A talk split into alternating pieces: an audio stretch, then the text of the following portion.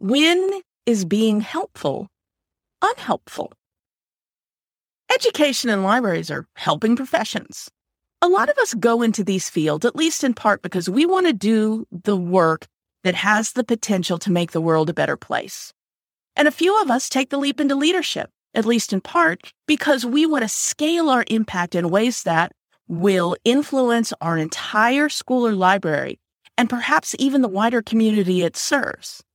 But there's a paradox in leadership that many new leaders struggle with. And to be honest, it's one I still fight from time to time. More often than we'd like to admit, being helpful is actually unhelpful.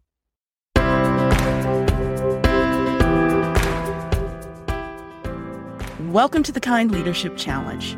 I'm Sarah Clark, founder of the Kind Leadership Guild. My PhD in higher ed leadership, plus 17 years working in academic libraries from the front desk to the dean's office, taught me a secret that I want to share with all of you. You don't have to be a perfect leader to build a better world. And your school or library definitely doesn't need to be perfect either. So here's the deal educational and library leaders like you give me five to 10 minutes of your Monday morning. In return, I'll empower you to heal yourself and your school or library. No long interviews, no celebrities, no lectures, no nonsense. Just short stories and simple challenges you can implement this week. Each challenge is designed to coach you in the confidence, skill, and trust you need to let go of a little control. You and your team will begin growing humanely, managing effectively, and partnering collaboratively. And your school or library will build a more informed and educated world along the way. Now, there is one skill that you need for these challenges.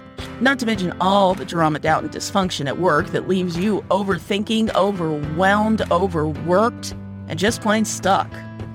That's why I created the first Kind Leadership Guild course Get Unstuck. This eight part course gives you the toolkit to make effective, humane, and collaborative decisions. And in so doing, you and your team will begin healing that drama, doubt, and defensiveness into trust, confidence, and excellence. And in turn, that will empower your organization to build a better world. Get Unstuck covers a simple process to help you make decisions big and small with time frames short and long. And it's self paced, so you can finish it in eight hours, eight days, or eight weeks. Just depends on what makes sense for you. You'll also gain access to a private community, regular group Zooms, a 30 minute one on one session with me, and more. For all the details, check the link in the show notes. Now, on to today's challenge. I've been in library leadership positions of one form or another for about 10 years now. Mostly that suits me well. I enjoy that no two days are ever the same. I love having time to look at the big picture and grapple with the big problems. And getting to advocate for the library and make connections for it throughout the universities I've worked for during the past decade. But today I want to talk about one of the few areas in which I'm not suited to be a leader. I like to help. Less charitably, I like to be the hero. Hero complexes among leaders are far too common, and can be so destructive in so many ways that they deserve an episode of their own, and they will get one in due course. But for today, I just want to share a little story from the early days of my time as a leader. One of the first times my hero complex got in the way. When I became associate library director, I handed off a lot of my day to day projects to a new entry level librarian who came on board around the same time. They were smart and very keen to learn a new tool I had been using and was the subject matter expert for. And I enjoyed teaching them the basics and watched with pride as they took the project to greater uh, heights than I had envisioned. Soon thereafter, we had our monthly staff meeting, and they were on the agenda to talk about the project. Unsurprisingly, they handled the presentation beautifully. But at one point, a question was asked about an aspect of the project that I wasn't sure they knew about, but I did. And before thinking or even asking, I leapt in and rescued them by answering the question. Afterwards, they were furious, and they had every right to be. I was a bit defensive at first, but quickly just became embarrassed at how fast I'd fallen into one of my own pet peeves around managers. I apologized for overstepping, and we moved on, but our working relationship was never quite the same. I thought I was helping, but in reality, all I was doing was damaging a trusting relationship. Which brings me to the moral of today's story. One that has served me well when I've remembered it and still sometimes bites me in the butt when I forget it.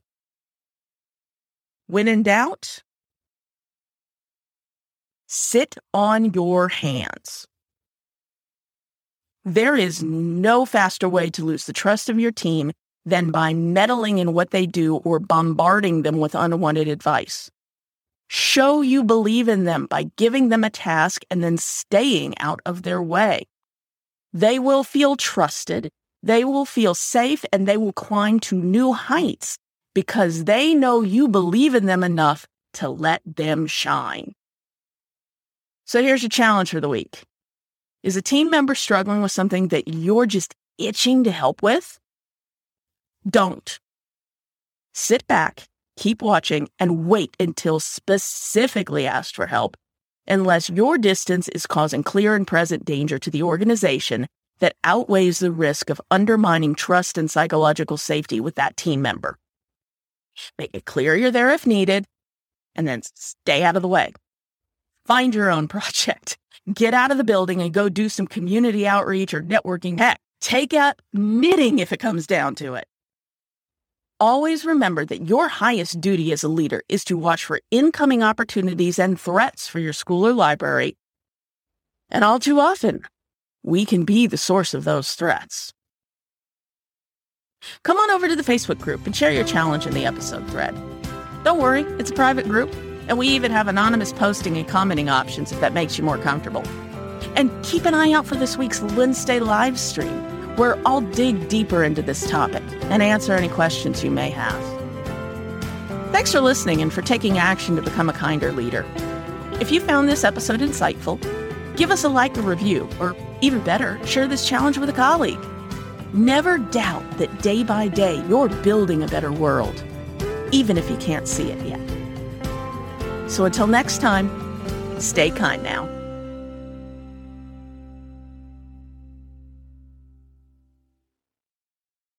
Oh, one last thing. If you're ready to take on this week's challenge but not sure how to start, head over to kindleadershipchallenge.com slash next to download the next steps checklist.